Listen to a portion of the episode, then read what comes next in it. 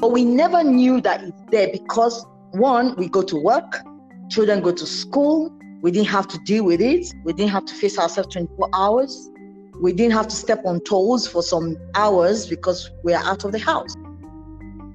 But right now, we are dealing, the burden is making everybody get taught. The children are also getting affected by the crisis. They're getting frustrated. So there's no way to um, let of the energy that they have. So we're beginning to um, bring all those, transfer that aggression, that anger, that frustration on each other. So parents are yelling up and down, shouting their heads. Now we are seeing them. We don't know how to deal with them.